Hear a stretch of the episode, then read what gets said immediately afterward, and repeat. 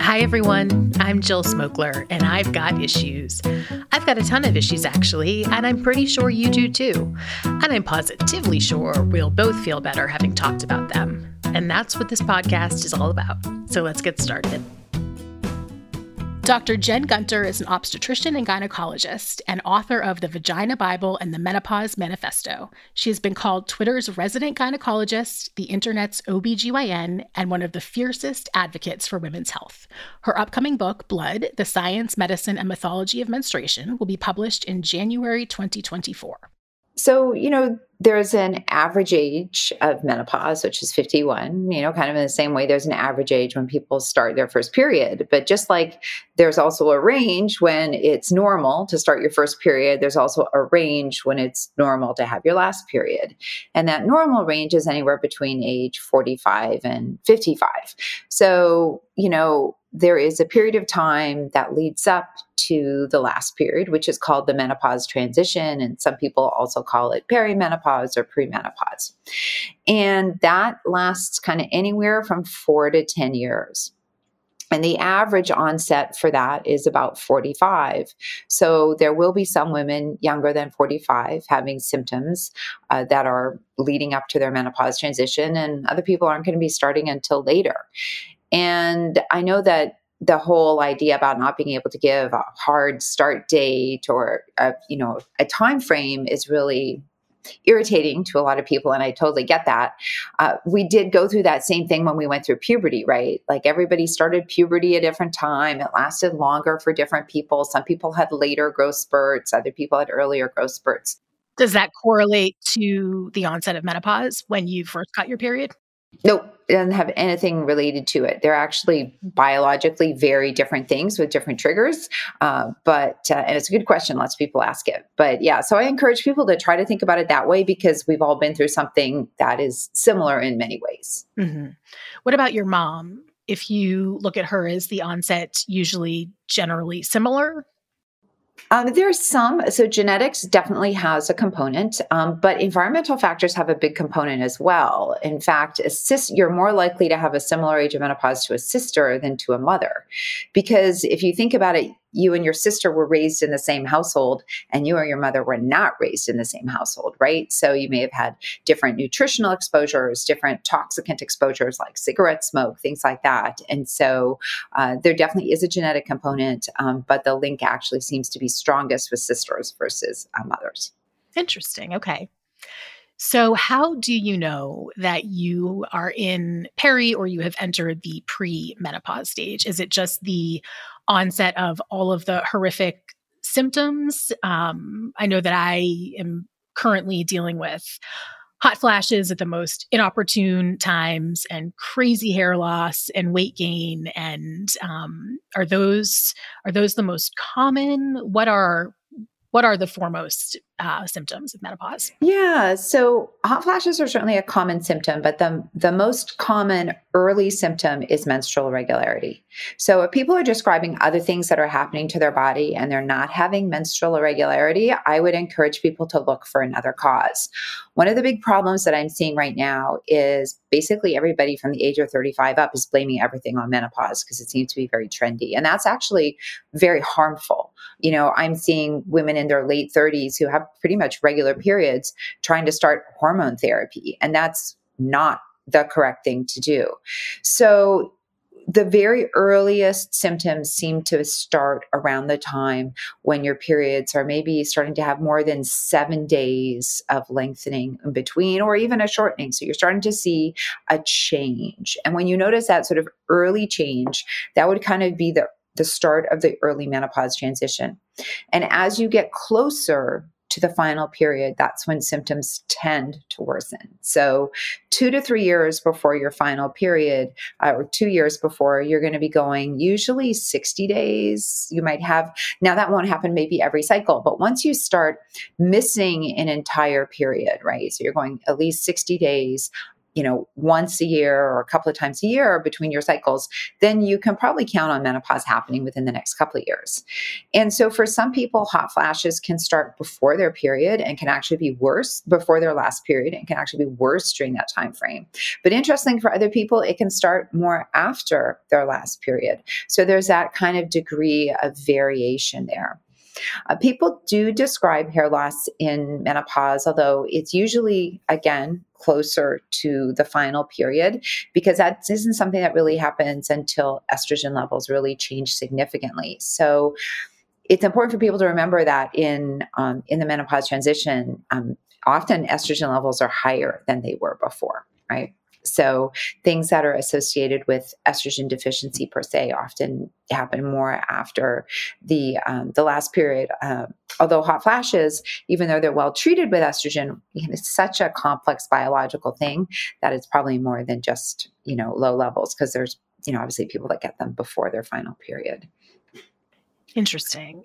So I should have prefaced my question since I personally listed my symptoms. I had a hysterectomy about 10 years ago. Mm-hmm. I don't have a uterus, but I do have my ovaries, which mm-hmm. makes this menopause thing very confusing to me because I don't have a period to track where I am in my cycle. And so, how do you know if you're not, if like me, you haven't had a period and so you're not looking for those signs? Well, so for the large part, it doesn't really matter because symptoms can start before your final period and we treat largely based on symptoms it doesn't really matter. So, if you're under age 45 and having really severe symptoms, we would recommend testing because that's early. Uh, and we treat early menopause a little bit different than we treat uh, normal menopause. So if you're under 45, you'd want to have a blood test to see if um, your your hormone levels kind of match with what's going on. That would actually be the same for someone who's got periods. We would say, "Huh, this seems like it's kind of early. We need to test it." Because you know what? There's other things that can cause irregular periods as well. So we want to make sure it's the menopause and not something else. If you're over 45, it doesn't matter. You're in the normal time when we expect it to happen. So if you're over 45 and you're starting to skip periods and having hot flashes, or you're over 45 and you've had a hysterectomy and you're having hot flashes, we treat you the same way. Um, you are in the age range when we'd expect menopause to occur, and we treat based on symptoms. So if you're having bad hot flashes or night sweats and you're an appropriate candidate for estrogen, it would be totally fine to start. And if you're not having bothersome symptoms, then then that's okay too. So if you're if you're having if you are having bothersome symptoms and you want to get help, you go to your gynecologist. Yeah, some internists also and some family doctors. So it depend on, you know, where you live in the country. So, you know, for example, I know a couple of internists that do an amazing job with um, with menopause care. I okay. also know some OBGYNs that do a terrible job. So, you know, so it does depend a little bit on who you see and what their area of interest is. Um, there are some internal medicine doctors who do fellowships in women's health, and so they would know a lot more. Um, mm-hmm. There's some incredibly educated family doctors and nurse practitioners. Uh, so, you know, so it really would depend on um, on the person that you see. Yep. And on your Instagram page, you talked about red flags with gynecologists that you should look out for. Can you talk about that if you're not getting the support from your doctor when it's time to seek another doctor or, you know, figure out next steps? Yeah, so I think there's red flags on both ends of the spectrum. So there's red flags for, gosh, you're not being taken seriously, and when should you move on to somebody else? But there's also red flags about you're getting bad care from somebody um, who is, you know, trying to tell you to take things or have tests that you you don't need to have. So if you're going to see somebody and you're bothered with symptoms and you're having terrible hot flashes or you're having vaginal dryness, and your doctor tells you something like, "Oh, it's just the price of being a woman," or you know, that's just the way it is, and there's no treatment, you know I would advise people to find a menopause practitioner through the Menopause Society. They used to be called the North American Menopause Society. And you know there are guidelines. They have guidelines on their website. Look them up, and you know, and see you know kind of where you match in that. Or hopefully, you might consider my book, The Menopause Manifesto, or my you know my website, The Vajenda, where you can get a lot of information. So you can see you know did I get told the right thing. Uh, so that's that's kind of one end of the spectrum. And then the other end of the spectrum is if you're over the age of 45 and your doctor's telling you, you need to have your hormones checked to see where you are or they need to check your estrogen levels while you're on medication to follow you those would be red flags to that you're getting bad care because we don't recommend that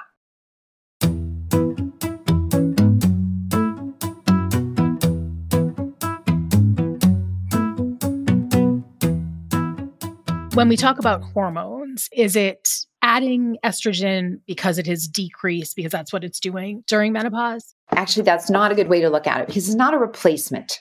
So your ovaries are meant to stop producing estrogen. That's the way we evolved.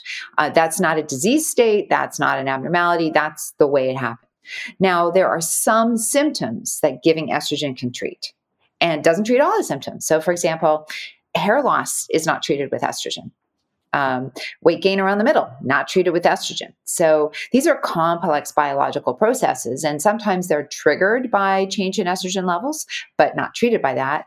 And sometimes there's other hormone changes that happen at the same time as menopause, and sometimes it's those other hormone changes that are the trigger. And then sometimes there's also the aging process that's you know interspersed in all that as well. So it's important to think about if you want to treat with hormones, what are the symptoms that hormones can treat and then and then go from there. So you should think of it not as a replacement but as a treatment, as a therapy. Okay. And how do you take the hormones? Is it purely in pill form? Is there another way that that the therapy is um, given? So, uh, so again, so we recommend um, estrogen therapy for for people who so if you have a uterus you also need a hormone called progesterone or progestin. Otherwise the estrogen will give you uterine cancer eventually. And that other hormone protects against it. But if you've had a hysterectomy, like you're saying, you, you don't need to have that. So, what uh, the estrogen is given for hot flashes and night sweats. And for people at very high risk for osteoporosis, estrogen can also be used as a prevention there. There are also some other reasons where we sometimes try estrogen, but they're not FDA approved for that reason. And that requires more of a risk benefit discussion. It's not necessarily wrong to try, but it's really hard to go through, you know, all of those nuances unless you're sort of sitting with somebody in the office. So, say you're somebody with bad hot flashes or night sweats and you want to try estrogen. We recommend transdermal therapy as the first line. So, that means a patch or a lotion or a spray. And we only recommend pharmaceutical preparations, meaning from a pharmaceutical company. We don't recommend the compounded products. There are all kinds of issues with compounding. You are getting an inferior product than from a pharmaceutical product. And so, those are the the ways that we recommend the transdermal approach, there's actually a vaginal trans, transdermal ring that goes across the vagina as well. And the reason for that is when you take estrogen by mouth, the way it's metabolized in the liver increases the risk of blood clots. So it's ideal to avoid that because when you eat something, it all goes through your liver first, and then your liver gets the first crack at everything. And when your liver gets the first crack at estrogen, it's like, oh, I'm going to do all this stuff with it. And actually, it then increases your risk of blood clots. It makes things that increase your risk of blood clots. So if it goes directly in your blood, it's not going first to your liver. It's only getting to your liver basically dilute in the same way everything else is going through your circulation. So that's why the transdermal approach is superior. There's some people who, for a variety of reasons, can't take it, and then and then we would re- we would use oral therapy, but that's mm-hmm. not the mm-hmm. first line. If a woman's mother had or has breast cancer, should she not be on hormones? So it's very difficult to say who safely can and can't take hormones kind of in a podcast setting because obviously there's a lot of questions to ask people. But in general, with that caveat, a family history of breast cancer is not a contraindication.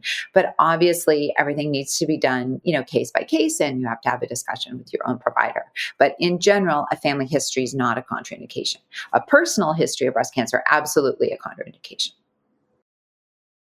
We just did a podcast on cannabis and the symptoms that it can alleviate, um, both during menopause and just during life in general. Is is that something that you work with with your clients? Do you recommend it, or do you have any particular feelings about cannabis for treating menopause? I don't recommend it because there's no studies. There's absolutely no data, and so we, we can't really tell people anything when there's no data, right? So I think that's very, very important for people to understand that we can't give guidance when there's no data. It doesn't mean that it's right to try or wrong to try. And if you live in a state when it's legal and, and you want to try it, it's legal. You can try it for, for however you want to. But um, I would never recommend it because there's zero data. Okay, let's talk about weight. Is that menopause directly that's contributing to weight gain, or is that just getting older, or is that just we're not paying attention to what we're eating? Weight gain in menopause is really complicated, and most of what you'll hear about online is incorrect. So, menopause is not associated with weight gain, and I know that that bothers a lot of people to hear, uh, but there are is there's an excellent study called SWAN, which is a study of women's health across the nation. And what they did was enroll a lot of women from several different ethnic and racial backgrounds and then follow them from way before their menopause transition all the way through their menopause. And so they were able to follow people as they veered off into their menopause transition, right? And so they could compare both age, but they could also compare what was happening with menopause transition. And the shift to the menopause transition didn't accelerate the weight gain. So there wasn't an acceleration associated with the menopause transition.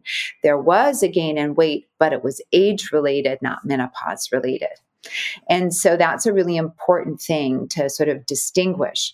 Now, what menopause is associated with is the is the fat that you gain, kind of as you're gaining weight across that transition, is more likely to be deposited around your middle. So that certainly makes people often feel like they're larger than they are, right? So if you are putting on, say, five pounds over a period of time, and that five pounds is normally evenly distributed over your body, right? Versus those five pounds all going into one spot, it's going to make you look and probably feel a lot different than if it was distributed everywhere.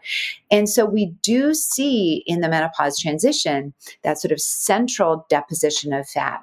And we also see kind of a gradual loss as well in muscle mass, right? So the rest of your body might also be getting a little bit smaller because because people aren't doing the kind of like heavy work with weights that are kind of needed to maintain muscles. And I mean that's lots of us when i say you know it's it's something that it's you know women have rarely been encouraged to be active right in that kind of way only only until recently. So those two things you know kind of affect the shape of your body. So i would absolutely endorse the fact that body shapes change. Uh, and why that weight is gained around the middle we actually don't know.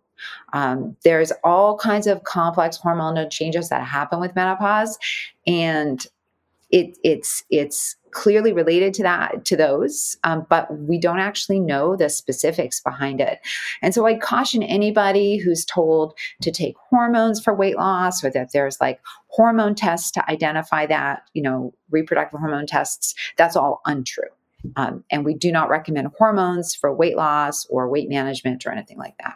Well shoot that i don't have something to blame. That sucks. It's disappointing to hear Are, well, it's it's the way we're designed for for whatever reason, and I think yeah. that that our lack of seeing um, appropriate mo- role models, physical role models in the press, in the movies, and all of these things gives us this sort of body dysmorphia around what happens during menopause. Now, as we gain weight around the middle, that also increases our risk of diabetes. And so mm. it can be a health concern for some people as well. But the fact that body shape changes a little bit, just in the same way it changed in puberty, right? We went short, we were shorter and we got taller. That's yeah. something that we should be talking about more as opposed to only celebrating a woman in her late 40s or 50s when she looks like JLo.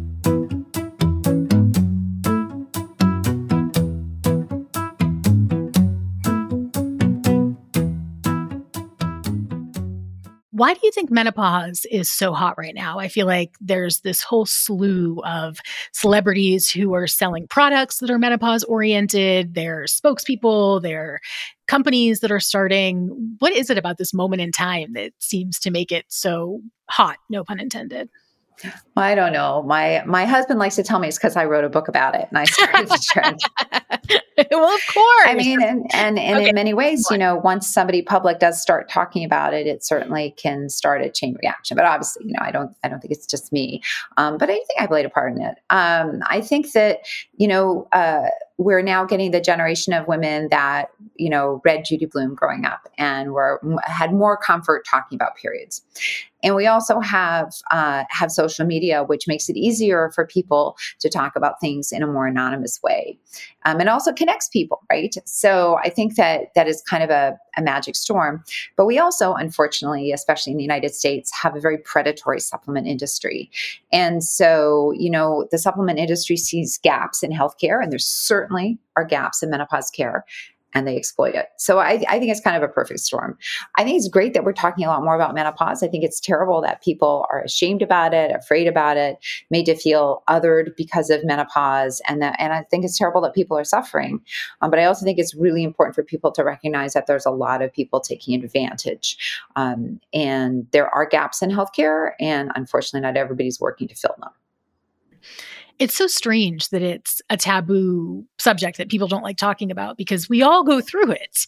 It's crazy. I was at my daughter's um, college orientation and there was a table of like four women who I didn't know. And it was so hot. It was like one of those, you know, 90 degree days and it we were all crammed in and I was like totally sweating and I said to the table, you know, are any of you questioning if you're having hot flashes or if it's just really fucking hot in here? And they all just looked at me like I was insane and ignored the comments altogether. I don't know if it was because I said fuck or if it was because I brought up menopause in that company or what, but neither one was particularly welcome at the time. Yeah, I mean, I think that it's you know all part of the patriarchy right? So we we live in a society where women age out right? Men don't. Women age out. How many movie stars in their 50s have have silver hair right? We call it gray hair for women. We call it silver hair for men. Why do we do that? All these things are related to aging out. Uh, and so i think that we've lost the concept of this sort of wise woman, this, you know, matriarch who has had knowledge. And, uh, you know, maybe the orcas are helping us out there because it's all the grandmother orcas bringing the boats down, right? so, because um, they also go through menopause. Um, so, this, uh, this sort of collective wisdom, this idea that, you know, women, of course, would have been incredibly contributory to society, we wouldn't have menopause if it didn't serve a biological purpose. I mean, we just, you know, we're we're fairly finely tuned evolutionary machines. I mean, obviously there's glitches because with evolution it only has to be good enough.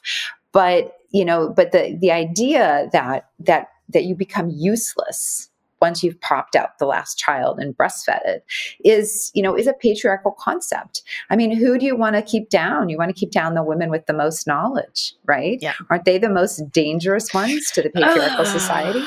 Yes. Vomit. Yes.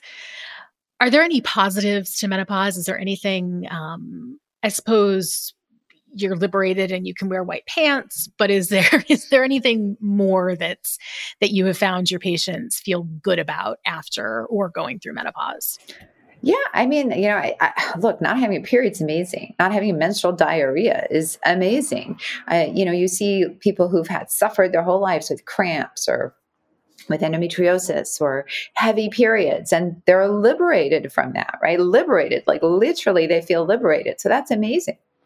I think, you know, I think the idea that we hear from many women that they describe a certain kind of clarity once they're through that menopause transition. You know, some people can have a brain fog. Uh, about 30% of people can have kind of a brain fog uh, in the menopause transition. It's not treated with hormones, by the way. And people tend to think they perform worse than they actually do. Uh, it's uh, there people can have some issues with recall and some other types of things and and maybe some actually effects on executive functioning but that uh, that essentially almost all completely reverses, right? So, um, you know, I think that, you know, perhaps the fact that many women are multitaskers uh, and are doing so many things that um, that sometimes menopause is kind of a wake up call that hey you know what you can't be um, you know doing the grocery shopping doing the cooking doing the cleaning working full time and looking after the kids it you know all by yourself. Like you can't like that's that's a lot for one person to do. So um so i think that you know we we need to have more conversations about reality about expectations. But but yeah once people are through the menopause transition a lot of people describe a certain clarity. Uh, and so i think there's a lot of benefit to it. And you know i mean it's not like we can't change that we go through puberty. We can't change that we go through menopause. Uh, and so you know i think it's fascinating that that we never hear uh, you know men talk about kind of the negative effects of aging, but obviously aging affects everybody. It's just they're just, they've been brought up their whole life to think that everything happens to their body is amazing. Yeah, of course, of course they have. I saw there was an episode on Drew Barrymore's show, and Jennifer Aniston was the guest, and Drew was having a hot flash during the episode. And Jennifer was kind of consoling her, but very distinctly didn't say, Oh, honey, I've been there, or I know what it's like, or something like that. And I just found that interesting because she was just sort of like, Oh, this sucks, honey, this sucks for you. And yeah, it just yeah. kind of struck me as interesting. Um, you had mentioned well, not everybody has hot flashes too. I mean, yeah, you know, yeah. so 20 to 30% of the population like and really, my best friend had one. One. Really? Oh, okay. Yeah. I mean, and I think it's really important to point that out that a lot of the discourse about menopause is dominated by the negative experiences, which really frightens off a lot of people. And when people are led to believe that everything's going to be negative, they're actually, you know, more likely to be afraid of something. And fear enhances you know negative experiences. So i think it's important that we hear from everybody that people know that there's a spectrum just like pregnancy right? You know some people have difficult pregnancies and awful symptoms and there are people who think pregnancy was so easy they're happy to be a surrogate for somebody else right? So there's that whole spectrum. I think it's just really important people hear that message that there's a whole spectrum. Mm-hmm. Well, thank you. Uh, you mentioned brain fog, which is something that I am super familiar with and i feel like many of my mom friends complain about and that that's not treated with hormones. How is that treated well, um, so I think first of all, it's important to discuss with your physician and you know look at things like: Are you getting enough sleep? Do you have sleep apnea? Have you had your thyroid checked? Because there's a lot of other things that can have that effect too. Are being screened for depression? Depression can have that impact. So I think there's important to look at all those things. Important to look at what's going on in your life as well, looking at your nutrition. Um, and there is some data that says that for some people, actually, some of the ADHD medications might be helpful um, for brain fog in the menopause transition. So it's always just important to talk with your provider. But there's actually several good studies looking at estrogen and cognition, and there seems to be no change. Um, but if you're sleeping poorly because of hot flashes, right? So if you're up five times a night because you're not getting a good night's sleep, then it would be very reasonable to say, well, let's try a trial of estrogen to see if sleeping better makes mm-hmm. your brain work better. Mm-hmm. Mm-hmm. And is estrogen what you would prescribe for women whose libido has just tanked and they have no sex drive at all? Is that dealt with the same way as, as other symptoms? No. So the first thing I tell people who have libido issues, the first thing we need to talk about relationships, um, because a lot of times there's some of that that's going on. There's relationship issues, and I actually recommend the book um, "Better Sex Through Mindfulness," which is all about desire. So many people come to the libido conversation with very false informations about sexuality. They kind of all the messaging we have is from movies where you're hot and heavy all the time and mm-hmm. the second your partner walks in the door is when you should want to have sex but let's talk back to you know the case scenario i gave a little bit earlier where you know if you're doing the cooking the cleaning the picking up the kids and working full time it might be a very normal response for you if your partner is not doing much of that yeah. to not have much sexual desire right um, and sexual desire can wax and wane in relationships it can wax and wane throughout your life so it's important to understand that Many people have what's known as a receptive desire, or they go through periods of time with that. So they're not spontaneously interested in sex much at all. But if their partner raises the situation and starts to, you know, then they're like, oh, maybe, maybe that wouldn't be so bad. And mm-hmm. for some people, desire even kicks in after physical arousal. So it's really important to start that conversation with the right information, first of all. The mm-hmm. other thing is important to find out if sex is painful, because if sex hurts, you're not going to want to do it. And so a lot of people can have vaginal dryness. And so we want to treat that. And that's very well treated with vaginal estrogen. So mm-hmm. those would be some basic things to make sure there's no pain with sex and to make sure that that when we're talking about issues with desire, we're all talking about exactly the same thing. So, those would be the very first steps. And then it might be appropriate to try estrogen in the bloodstream. It doesn't really work that well for libido, but that would be one of those kind of middle of the ground reasons where you'd want to have a discussion of risk versus benefit and then and then kind of proceed from there. Mm-hmm. How would you like to see the menopause landscape change in the future? Well, I'd like to see all supplements regulated like they're pharmaceuticals. Um, because I think there's a lot of people get taken advantage of by, you know, vitamin companies and celebrities selling supplements and things like that. And I think that people deserve to know if a product works, uh, and I don't think it should be buyer beware. Mm-hmm. I would like to see far more stringent guidelines of uh, compounded hormones because there's a lot of people getting taken disadvantage of, like, for example, pellets, hormone pellets, not recommended by any menopause society mm. anywhere. And I think that's really important for people to hear. Getting medical professionals to all agree on something in societies is actually really hard. So if you mm-hmm. have all the top experts saying no, no, no, no, no, that really means something. So I'd like to see far more regulation and consumer protection here. And I'd like to see more really honest discussions about the range of experiences. Um, and of course, we need new therapies. I think that the new research that we have looking at um, the ADHD medications for brain fog, I think we need to know a lot more there because, um, you know, that, that's, that's something that a lot of people struggle with. And, you know, right now we're going off of just a couple of studies. And so it would be really great to have more information. So, mm-hmm. um, you know, those are some of the changes I'd like to see. Dr. Gunter, thank you so much for joining me today. And thank you all for listening. We will see you next time.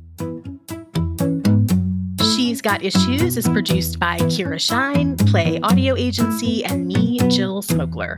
We would be so appreciative if you could rate and review the podcast. And don't forget to check out the magazine, she's got issues.com. See you next time.